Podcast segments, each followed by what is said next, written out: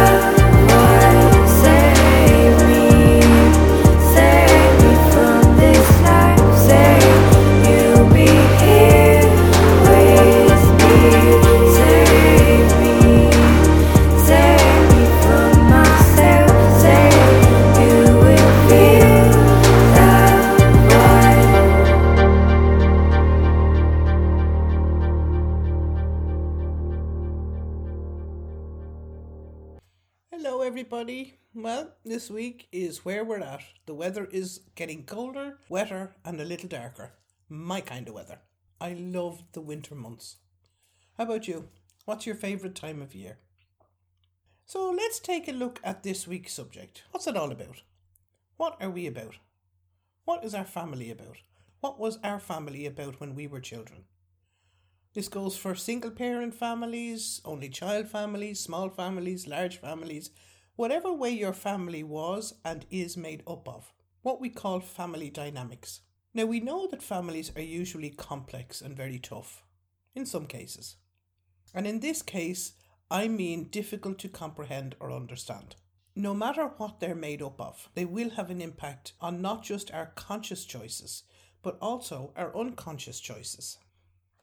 However, however, first of all, we have to understand what family dynamics is all about, and that it can be, I suppose, described as a perversive pattern of interaction and communication, which can be both positive and negative. We must also understand that most of it will be handed down from one generation to the next generation. Some family members will be very aware of this, while others will not.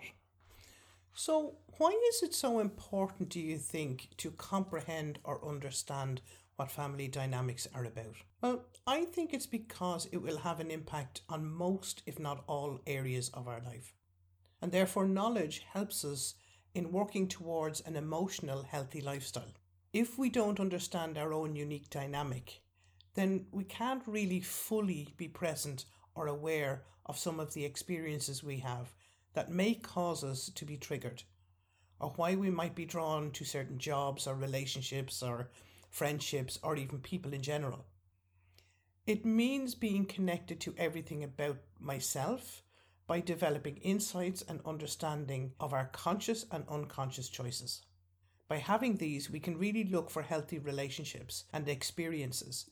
But more than that, we can have a healthy understanding of what our needs are and what the needs are within our family unit. Now, here are some factors that may impact your family dynamics parents' relations. if parents are not together and in another relationship, if there are children within the family unit and the number of children, if there is abuse, neglect, or any form of abandonment, if there is a chronic illness within the family, and that includes addiction or mental health issues, if any member of the family have experienced trauma, which may include being homeless or, I suppose, a loss or a bereavement, the belief or faith of the family, maybe what the family values are, or the structure of power within the family, where there is insecure attachments between a parent and a child, the climate or environment around the family's living experience, or the temperament or personality of each family member where several generations live within the same household. So, what would a healthy family dynamic look like? Well, I would see it as where there are two adults in an equal and loving relationship. And before you all start shouting at me about single parents, I would have to add that where there is one parent or caregiver, but where the following are included but not exclusive. For example, Everyone must have a voice that is heard and who is treated with respect. Where there is children, that attachments are secure between eh, the parent or caregiver and the child. Where parenting styles provide a strong structure of rules, of course being flexible where necessary. Where each member of the family feels love, safe, and connected. So, how can an unhealthy family dynamic influence or affect the development of children? Well, basically, a child won't grow properly if you have the opposite to what I've just said. Makes sense. How we are within the family is, as we know, the basis to how a child will view both themselves and their relationships and the world around them. They absorb both the unconscious and the conscious, and of course, they will impact the child's subsequent choices when they're adults. Now, this will include who they are, who they will be attracted to, the type of goals that they will have, and of course, how they will deal with any conflict that might arise. For example, those who are raised in families that are unhealthy may develop mental health issues and eventually have unhealthy relationships. In a positive family dynamic, the parent or parents will strive to create the environment where all those in the family will feel safe and respected, loved, connected, so on and so forth. Now, this type of dynamic requires those responsible to set and uphold the rules, the structures, and the positive boundaries, and not resort to excessive, rigid regulations of a person's personal behaviour. We know that in a healthy family, those little misbehaviours or mistakes are almost straight away addressed and boundaries are clear and they're consistent. And all of these help to dampen or avoid disharmony, especially in the distant future. Now, I know that this sounds oh so easy, and you can say, well, what the hell would she know about her children? She hasn't got any. And it's true, I haven't. But I would say I remember what it is to be a child. And now, as an adult, and as certainly as a therapist, I have to deal with the lasting effects of a negative family dynamic. So here's a question for you Do all stable families preserve positivity? Well, let's have a look. Let's see when there are positive emotions or energy around you. What do you feel? Positive. Correct. So, positive emotions and positive energy are or can be infectious. So if you take that to the other side, an unstable family where there's anger felt by one member can and does echo right through the entire family. What we know is that negative emotions and negative energy are even more contagious than even positive ones. So, then, what are good family boundaries to have in place? Let me see. Take physical boundaries. Don't hit your brother or sister. Emotional boundaries. Stop blaming me for that or even perhaps the new word, digital. Don't you dare post that picture of me on Facebook. For healthy boundaries, every member of the family must have the right to privacy. Like, don't just walk into my room, try knocking. A right to have their own things. Will you please stop taking my clothes, my brush, my iPad, blah blah blah. And certainly a basic right to have their own opinion even when it differs from the parents. Like, uh, I'm voting for my candidate, not the one you've always voted for. They also must have a right to their own values or belief system. I want to be a Catholic, a Protestant, a Muslim, so on and so forth. So, why is it so important to have limits? let's have a look at that. Defining what is good or not so good for you will inevitably ensure that you feel stronger. Why? Because when you stand up for yourself and communicate that to others, i.e., that you know what your needs are and you're not afraid of them, will also give you the strength to stand up and be confident in other areas of your life.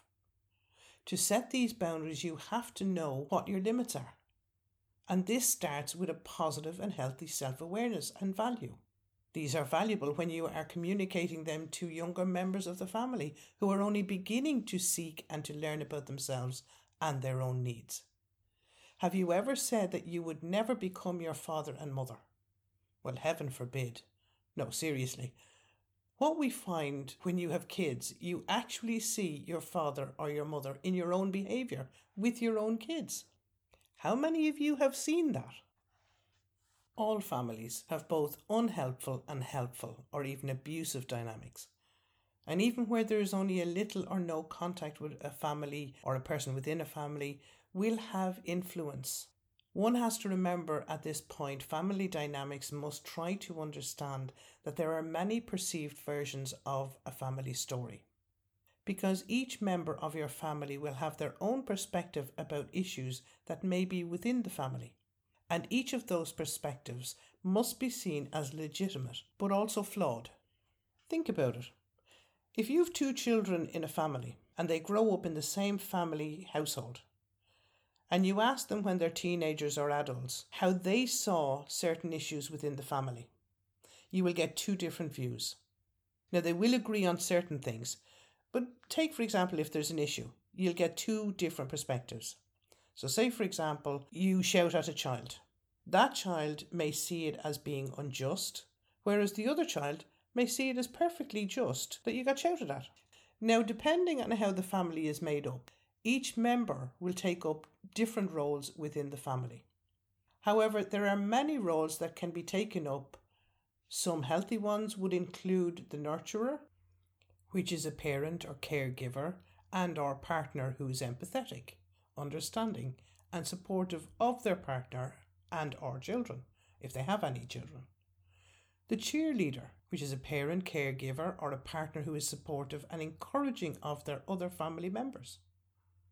The truth teller, the one who understands the family system and is able to observe it critically and share their thoughts. If done in an appropriate way, this individual can provide the family with incredible insight.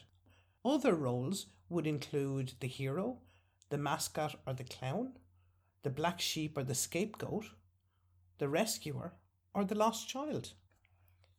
So, here are a few questions to answer about your family unit. Why not talk about what it was like growing up in your household? Where is your family of origin from? How far up the tree can you go? Who is the oldest member? And what do you remember about them? What was a typical family dinner like for you? And as a kid, what do you think you wanted to be when you grew up? What stories did your grandmother or your grandfather used to share about their younger years? Did you even know your grandparents? How much was your allowance and how did you choose to spend it? Do you think life is easier or harder for children these days compared to your childhood? Why? What do you think is the most important life skill or value your parents taught you? Have you ever gone back to visit your childhood home if you've moved away? What about where your mum or dad were from? What single invention had the biggest impact on your life? And are there any treasured family heirlooms that you can hand on to your children? What's the story behind that heirloom? And who has it now? When you have answered these questions, reword them slightly, not too much, and ask your teenagers where they stand with these questions today and see the difference in the answers. And ask them then in about five or six years' time? Have you even the courage to ask these questions? Give it a go. Try. Change your boundaries, change your limits, be a healthy, positive parent or parents for your children. And if perhaps you don't have children, be an influence to the children you do know your next door neighbor's kids, your niece's kids, your sister's kids, your brother's kids. Just because you don't have children doesn't mean that you are not an influence. Stay safe, stay well. Namaste.